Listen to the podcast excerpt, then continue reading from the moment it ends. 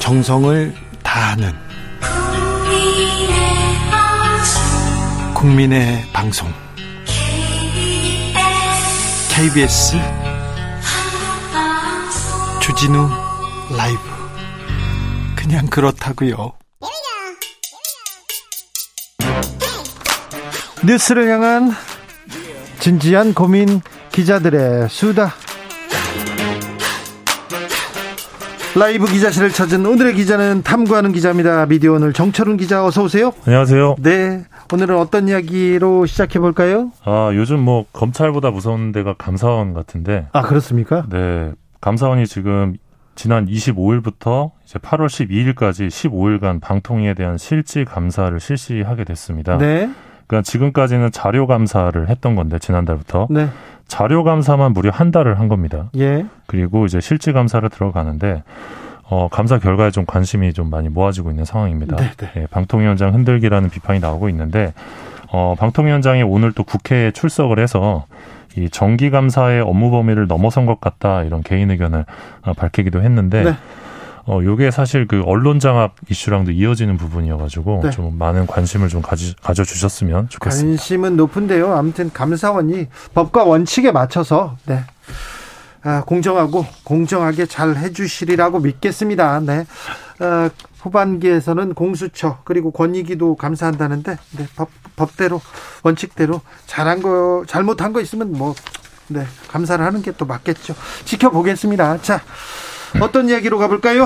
네, 그 최근에 박성준 국민의힘 의원이 예. 27일 국회 대정부 질문에서 이 공영방송 수신료 폐지 주장을 했는데요. 네.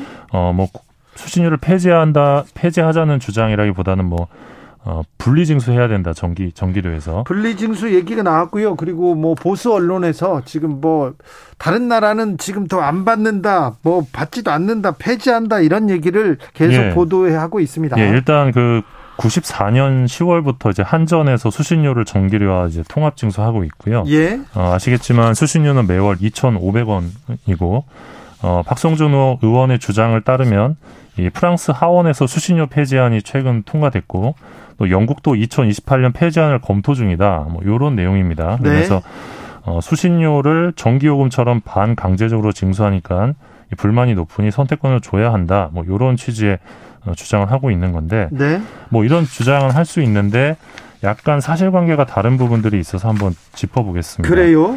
일단 프랑스 수신료 폐지 법안을 보면 이거는 이제 국민들이 개인별로 수신료를 납부하는 대신에 이 수신료 액수와 동일한 이 예산 규모를 이 부가가치세를 통해 조성한 정부 예산으로 조달하겠다는 개념입니다. 프랑스는 그러니까 수신료를 받지 않고 그냥 세금을 만들어서 세금을 만들어서 그냥 주겠다는 거였더라고요. 맞습니다. 그러니까 수신료가 사라지는 게 아니고 네. 재원 조달 방식이 달라지는 겁니다. 네. 공영방송에 대한. 아, 그 수십조 엄청 많이 주더라고요. 예, 그리고 네덜란드, 덴마크, 노르웨이 같은 곳에서는 이제 정부 예산으로 이 공영방송사 재원을 지금 충당하고 있는 상황인데 네, 어, 그러니까 박성중 의원의 주장대로 뭔가 공영방송을 사람들이 더 이상 안 본다, 중요하지 않다, 뭐, 요런 개념이 아니라, 어, 공영방송에 대한 뭐, 정의나 역할이 이제 점점 달라지지 않습니까? 미디어 환경 변화에 따라서. 네, 그런 가운데 공적 책무를 강화하는 추세와 더불어서 이 재원 조달 방식도 이제 각 국가별로 조금씩 달, 달라지고 있는 겁니다. 그래서 네, 네. 공영방송이 더 이상 중요하지 않아서 뭔가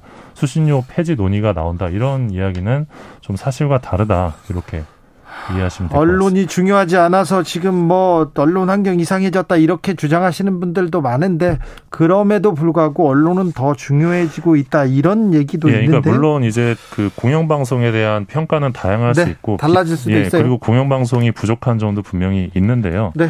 공영방송에 대한 역할은 점점 중요해지고 있는 시대입니다. 왜냐하면 예. 네. 이제 가짜 뉴스가 워낙 많고 그렇습니다. 그거를 이제 정정하고 바로잡을 수 있는 데가 사실 공영 미디어밖에 없거든요. 네, 어, 현재 이제 유럽의 47개 나라에서 이 공영방송이 64개가 있는데 재원용을 보면 공적 재원이 79%입니다. 그러니까 수, 그 바- 공영방송사가 있으면 80% 정도는 공적 지원을 받는 건데 수익에. 근데 우리나라 같은 경우는 지금 KBS의 경우 46%입니다. 그러니까 50%가 안 되는 거죠. 어, 이래서 이제 수신료 현실화가 필요하다라는 주장도 있는 것인데, 어, 그리고 이, 이 유럽의 그 20개국의 공영방송은 또 여전히 수신료로 운영이 되고 있습니다. 그래서 어, 박성준 의원의 주장대로 이 TV 시청 가구가 줄고 또 공영방송의 정치적 중립성이 훼손되고 있어서 예, 공영방송에 더 이상 뭐 수신료를 줄 가치가 없다 예, 이런 식의 주장은 조금 어, 현실적이지 않다라고 볼 수 있겠고요. 네. 또 독일 같은 경우는 TV가 없어도 수신료를 부과하고 있습니다. 그래요. 예, 왜냐하면 이 공영방송을 보지 않아도 이 공영방송 콘텐츠의 영향을 가- 직간접적으로 국민들이 받고 있기 때문이다라는 이유인데요. 네. 어, 사실 최근에 제가 그 KBS에서 봤던 리포트 중에 정말 인상 깊었던 게 그 GPS와 리어카 혹시 보셨습니까? GPS와 리, 리어카요? 예. 그러니까 이제 리어카에서 폐지를 줍는 이제 노인들이 네. 많은데 항상 리포트를 보면 그분들이 되게 힘들게 살고 있고 그런 어떤 모습에만 주목을 하는데 리어카에 GPS를 다는 거예요. 예. 그래서 이분들이 하루에 몇 시간 동안 노동을 하는지 그래서 얼마만큼의 폐지를 수입 수거해서 하루 평균 수입이 얼마인지 그런 걸 다 데이터로 뽑아내는 겁니다. 네. 그래서 이분들의 삶이 정말 어려운 상황이다. 네. 그걸 이제 과학적인 수치적으로 수치로. 아. 예, 과- 수치적으로 증명한 최초의 시도였고 또 이분들이 폐지를 수집해서 어또 폐지장에 주는 행위가 또 경제에 되게 도움이 된다고 합니다. 네. 네. 어, 그래서 그런- 환경에도 도움이 되고요. 예 그래서 이분들이 어떤 노동의 가치에 비해서 예. 수입이 너무 적다. 그래서 예. 어떤 사회적인 논의가 필요하다라는 그런 메시지를 전한 그 그런 보- 보, 도였어요 예, 그게 이제 KBS 대구총국에서 나온 아. 보도였는데 네. 굉장히 인상 깊었는데 이게 사실 공영방송이 아니면 나올 수 없는 리포트라고 생각을 합니다. 네. 네. 네, 좀 알겠어요. 말이 좀 길었는데 예. 네. 어, 사실 1999년에 헌법재판소에서 이 수신료를 두고 이거는 조세도 아니고 서비스 수수료도 아니다. 이 공영방송 사업이라는 특정한 공익사업의 소요 경비를 충당하기 위한 걸로 일반 조세와는 다르다 이렇게 헌재가 판단한 바 있습니다. 그런데 아무튼 2,500원 수신료가 언제 정해졌다고요? 1981년입니다. 81년요? 네. 지금 그러니까 40년 됐습니까? 예, 그 당시 뭐 물가 상승률 같은 걸 감안하면 이 당시 2,500원이 지금 한 13,000원, 14,000원 정도라고 알고 있는데요. 지금도 2,500원입니다. 그래서 사실 수신료 인상에 대해서는 각자 의견이 다를 수 있는데 네. 사실 바- 박성준 의원의 주장처럼 뭐 분리징수를 해야 된다 이런 주장들이 과연 이 공영 미디어의 발전에 도움이 되는 논의가 될 수 있나라는 건 좀 의문입니다. 왜냐하면 국민의힘에서도 이미 대선 공약으로 수신료 산정위원회 어, 가져가겠다고 했는데 아직 설치도 안 했거든요. 네. 이 산정위원회를 설정해서 이 공영방송의 공적 책무에 맞는 그 역할을 부여하고 거기에 따른 공적 재원을 투여, 투여하는 게 맞는 건데 그런 논의는 없고 좀 정치적인 주장만 좀 어, 나오는 것이 아닌가라는 생각이 좀 들어서 네. 예, 안타깝습니다.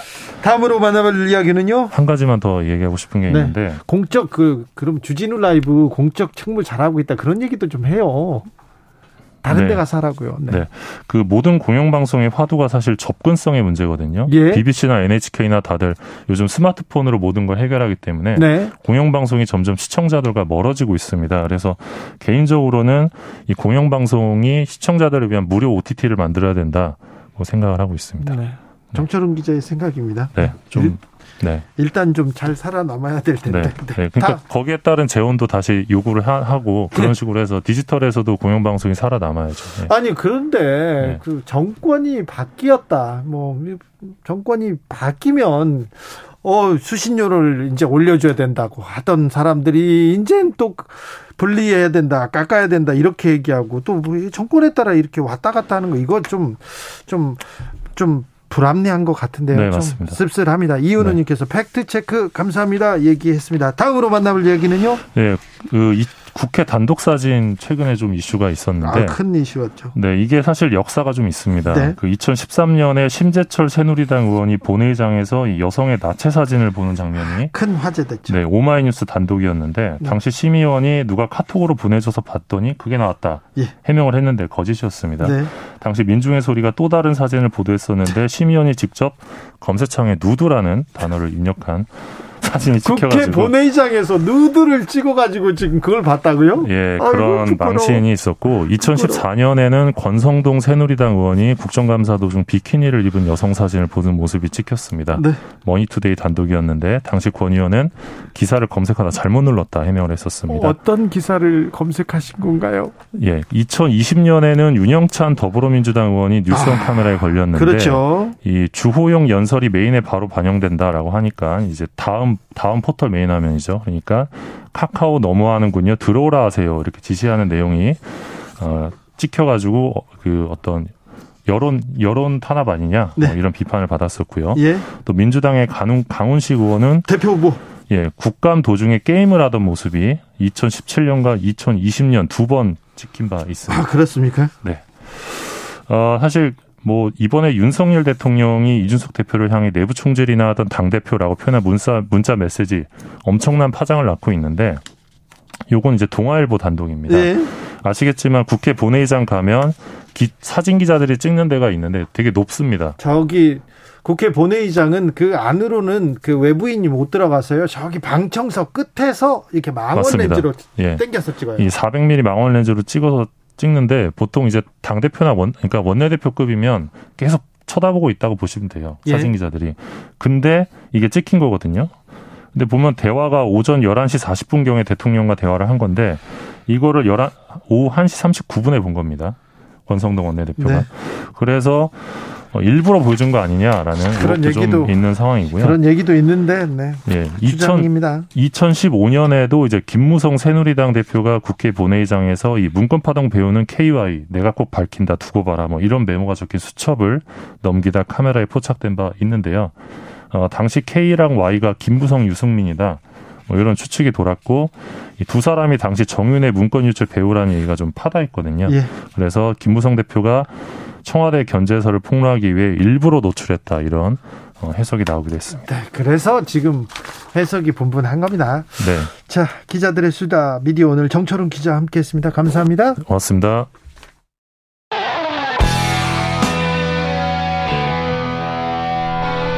스치기만 해도 똑똑해진다. 드라이브 스루 시사 주진우 라이브.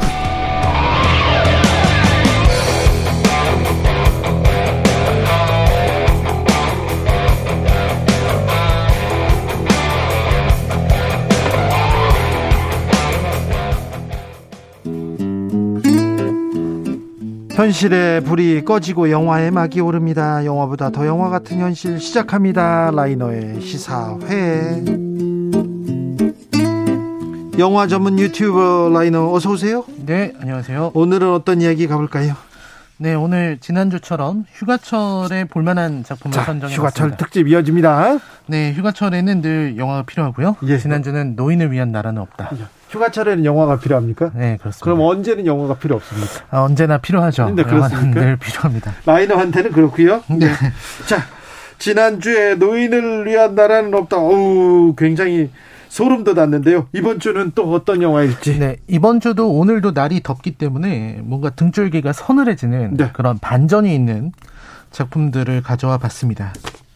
두 편의 영화를 소개해 드릴 건데요. 예. 한 편은 소우라는 영화고요. 소우. 다른 하나는 인비저블 게스트라는 영화입니다. 자, 소우부터 가보겠습니다. 소우. 네, 소는 이제 굉장히 유명해진 시리즈예요. 그래요. 예, 지금 여섯 편째 시리즈까지 나왔고요. 그리고 이 직소라는 인물이 굉장히 유명해져서 이 인물이 어, 계속해서 나오면서 이제 후계자까지 생기고 있는 상황입니다. 소우. 직소. 네, 직소라는 인물인데요. 네. 네. 굉장히 유명한 명대사도 있었고요. 근데 계속해서 시리즈가 나오고 있지만 그래도 첫 번째 영화 소우만큼의 작품은 아니다. 네. 이런 평가를 받고 있어요. 그래서 소우로 가볼까요, 그럼? 네, 소우는 최고의 명작으로 불리고 있습니다. 밀실 탈출형 스릴러의 최고봉인데요. 네. 이 영화는요, 그 어느 캄캄한 지하실에 그 발목에 족쇄 그리고 쇠줄이 묶인 채로 어, 처음 보는 사람을 마주하게 됩니다. 그러니까 아담이라는 사람하고요, 그 고든이라는 두 사람인데요. 네. 두 사람이 자기들이 왜 잡혀왔는지 이 앞에 있는 사람은 누군지 서로가 서로를 전혀 몰라요. 네. 그런 상황인데 방 한가운데, 그 지하실 방 한가운데는 시체가 하나 누워 있습니다. 아이고. 이미 사람이 죽은 거죠. 네. 그래서 어, 뭔가 이, 이 상황을 빠져나가려고 온갖 애를 써보지만 아무 소용이 없고요. 그때 주머니 속에서 8시간 내로 고든이 아담을, 그러니까 앞에 있는, 똑같이 잡혀있는 아담을 죽이지 않으면 고든의 부인과 딸을 살해하겠다. 이런 범인의 음성 메시지가 나옵니다. 아 지금 묶여 있는데 잡혀 있는 것도 서러운데 지금 그 앞에 있는 사람을 죽이지 않으면 부인과 딸까지 죽이겠다고요? 아이고 무서워라. 네, 그렇습니다. 그리고서 이제 그 이 상황에 그 이 이 범인이 아마 그 외에 다른 사람들도 많이 죽였나 봐요. 그래서 여기를 추적하는 형사가 있습니다. 예. 이 형사는 어 좀 착각을 했어요. 이 잡혀 있는 고든이 연쇄살인범인가 보다 생각을 하고 추적을 하다가 이제 이 지하실 가까이까지 오게 되는데요. 아무튼 고든이랑 아담이 고든이 생각할 때 앞에 있는 아무 죄 없는 사람을 죽일 수는 없으니까요. 그래서 이 둘이 이제 작전을 짭니다. 네. 그게 뭐냐면 그 시체가 누워 있다고 말씀드렸잖아요. 예. 그 시체가 독으로 죽었거든요. 예. 그래서 담배에다가 그 독을 이렇게 묻혀요. 그리고서는 어 아담에게 이렇게 주는 척하면서 사실은 독을 안 묻힌 담배를 주는 거죠. 예. 그리고서는 이제 아담이 혼신의 연기로 죽은 척을 합니다. 예. 이 담배를 피고 예. 그랬는데 이 범인은 정말 악독해서 그 죽은 척하는 아담에게 전기 충격을 합니다. 한 번 아, 죽었는데 이미 죽었는데 죽었는지 보려고요? 예, 전기 고문을 하는 거예요. 아 저는 이 상황도 복잡하고 아우 이거 왜 이렇게 괴로운 상황에 들어가서 그 영화를 보면서 서로 같이 괴로워야 되냐고 나 이런 영화를 보는 사람들 이해가 안 되는데 꼭 봐야 되겠어요? 네, 그렇습니다. 네, 네 가볼게요. 또 또 봐야 됩니다. 아우 네 그런데 전기 충격했어. 전기 고문을 당하니까 네. 죽은 척을 할 수가 없잖아요. 그렇죠. 러니까 다시 깨어나게 되고 음, 그리고 나서 마침 아까 그 추격하던 경찰이 예, 어, 상황을 파악했는데 네, 아, 아내랑 딸을 잡고 있는 제프라는 인물이 또 있었거든요. 네. 누군가는 그 아내와 딸을 그렇죠. 잡고 있어야 되니까. 근데 경찰이 되려 네. 그 제프에게 제압당하고 총을 맞아서 네. 죽습니다. 죽어요. 그래서 이제 고든이 희망이 네, 사라졌네. 희망이 사라져서 이제 절망하고 있는데 계속해서 고든 부인은 계속 전화를 하고 네. 또 전화기는 저쪽에서 울, 울리는데 발목이 잡혀 있으니까 전화를 받을 수가 없고 그래서 쇠톱으로 네, 자기 발목을 자르게 됩니다. 아이고, 그리고는 총을 주워서 아담의 어깨에 총을 쏴버리죠. 예, 그리고는 이제 제프가 상황을 확인하기 위해서 이렇게 들어와요. 아이고, 그리고는 아담을 이렇게 발로 차는데 아담이 이제 죽은 것처럼 움직이지 않으니까 이제 어쩔 수 없다 뭐 이렇게 얘기를 하고 있는데 죽은 줄 알았던 아담이 갑자기 일어나서 제프를 공격하고요 고든하고 아담이 이제 어 이제 거의 광기인 거죠 자기 발을 자르고 그 이게 연기를 가는- 위해서 총을 맞고 그리고 제프를 죽이는데 성공은 했습니다 네, 그리고서는 이제 고든이 사람에게 도움을 사람 주위의 사람한테 도움을 청해야 된다. 네. 발목을 잘랐기 때문에 과다출혈로 죽을 수 있다. 그래서 이제 기어서 빠져나가게 되고 그리고 이제 혼자 남은 아담이 이제 그 제프의 시신을 이렇게 뒤지던 중에 그의 카세트를 발견하게 되는데요.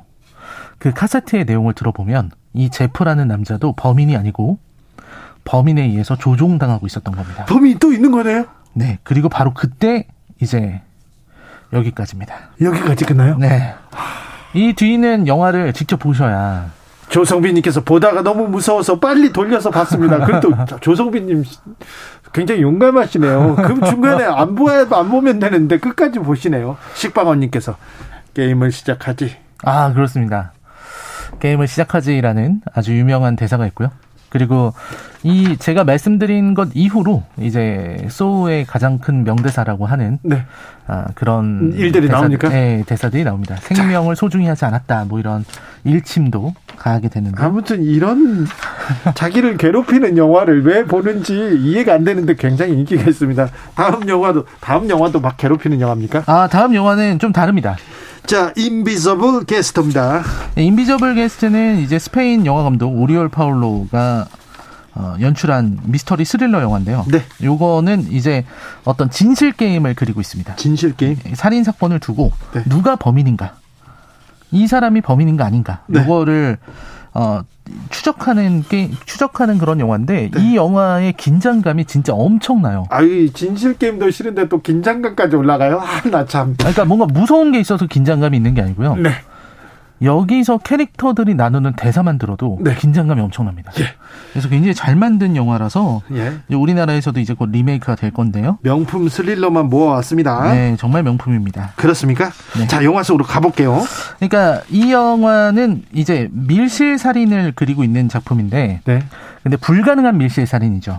그러니까 어 살인 사건이 펴- 시골의 평범한 호텔에서 일어났는데 피해자는 로라라는 여자고 그리고 주인공 아드리안의 여자친구입니다. 네.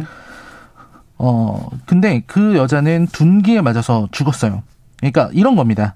어, 호텔에 들어갔는데 누, 누군가가 아드리안을 습격해서 기절을 시키고 그 후에 로라를 사랑 살해하고 어디론가로 사라졌다는 겁니다.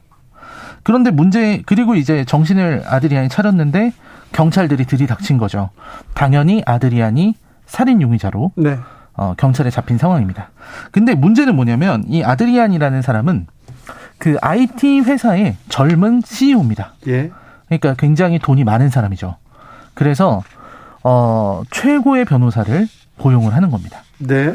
그 최고의 변호사 한 번도 진 적이 없는 무패의 변호사를 어, 그 사람이 이제 마지막으로 승리하고 은퇴하기로 했는데 더 큰 돈을 줘서 그 변호사를 불러오는 거죠. 네. 그 변호사는 아주 머리가 희끗희끗한 여성 변호사인데요. 그 변호사가 나타나서 이제 아드리안과 진실 게임을 시작하게 되는 겁니다. 네. 이 여기서 되게 에- 에거쇼 크리스티 작품 보는 것처럼 뭔가 추리 소설 보는 것처럼 되게 재미있는데요. 문제는 이런 겁니다.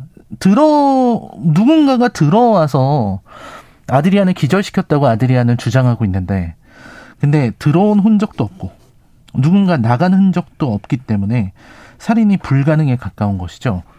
그래서 요거 아드리안 말대로 진범이 있다면은 누군가가 그 진범이 있어야 되는데 이 최고의 변호사인 버지니아는 이 진범이 누구인지를 알아내려고 합니다. 분명히 어떤 면식범이거나 혹은 원한이 있는 사람일 것이다. 네. 그래서 아드리안이 숨기고 있는 과거를 하나씩 하나씩 파헤쳐요. 예. 그러니까 원래 아드리안과 로라가 사실은 살인 사건을 저질렀다는 것까지 알게 됩니다. 예. 둘이 이제 불륜 관계였었는데요. 네. 두 사람이 시골길을 가고 있다가 둘이 이제 싸우다가 교통사고를 내서 사람을 죽인 적이 있어요. 예. 그때 아드리안이랑 로라가 그 사건을 숨기려고 차에다가 시체를 태운 채로 차를 통째로 호수에다 버린 적이 있습니다. 네. 그래서 그 사건을 이제 계속 파헤치면서 누가 아드리안을 이렇게 함정에 빠뜨린 것이냐 이거를 계속해서 찾아가는 이야기가 되는 거죠. 예. 그래서 이 교통사고를 숨기기 위해서 아드리안이 자신의 영향력과 돈을 동원해서 이 사건을 거짓으로 숨겼다는 걸 알게 되고 그 버지니아는 그래서 피해자의 아버지 그 아- 호수에 빠져 호수로 빠뜨린 피해자의 아버지인 토마스라는 사람이 범인일 것이라고 추정을 하게 됩니다. 그리고서 이제 정말로 그게 사실이냐 차를 호수를 밀, 밀었을 때 어땠냐 뭐 이런 것들을 물- 알게 돼요. 근데 그 안에서도 아드리안은 계속 거짓말을 했어요. 네. 차를 몰고 있었던 것이 로라였느냐 아드리안이었느냐. 아드리안은 처음엔 로라였다 그랬어요. 네. 그리고 교통사고가 났을 때 그 남자가 죽어 있었느냐라고 물었을 때 아드리안은 죽었다고 했지만 사실 진실을 알아보니까 그 남자는 숨을 쉬고 있었습니다. 숨을 쉬고 있었는데 호수에 빠뜨려 죽였었던 거죠.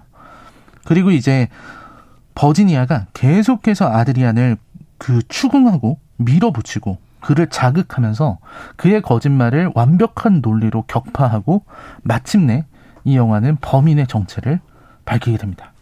근데 그 범인의 정체가 예. 굉장히 충격적이죠. 충격적입니까? 네. 윤소정님께서 왜 자꾸 무서운 영화만 패스하고 싶어요 얘기하는데 그런 것도 선택입니다. 저도 복잡하고 이렇게 이렇게 찾아가고 원한에 또 음모에 이런 거 싫고요. 처음에 나오면 일단 총싸움이나 칼싸움으로 여러 결론이 나는 그런 걸 보는데 또 근데 이런 또 장르 영화 좋아하시는 분 많습니다. 김미경님 주말에 휴가 없이 근무하는데 저녁에 기자님이 추천한 영화 골라봐야겠어요. 감사합니다. 얘기합니다.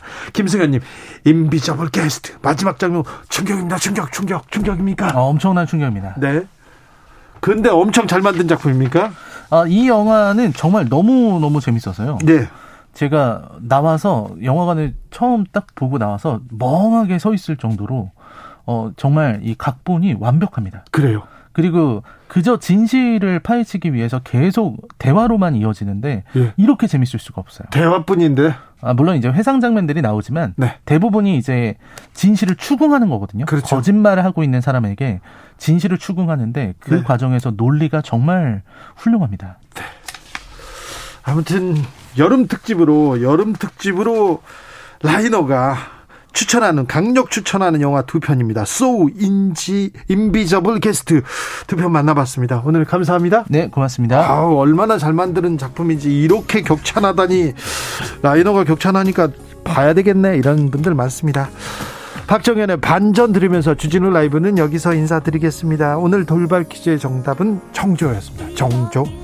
자, 저는 내일 오후 5시 5분 주진우 라이브 스페셜로 돌아오겠습니다. 어우, 더운데요. 건강 잘 챙기시고요. 코로나 조심하십시오. 지금까지 주진우였습니다.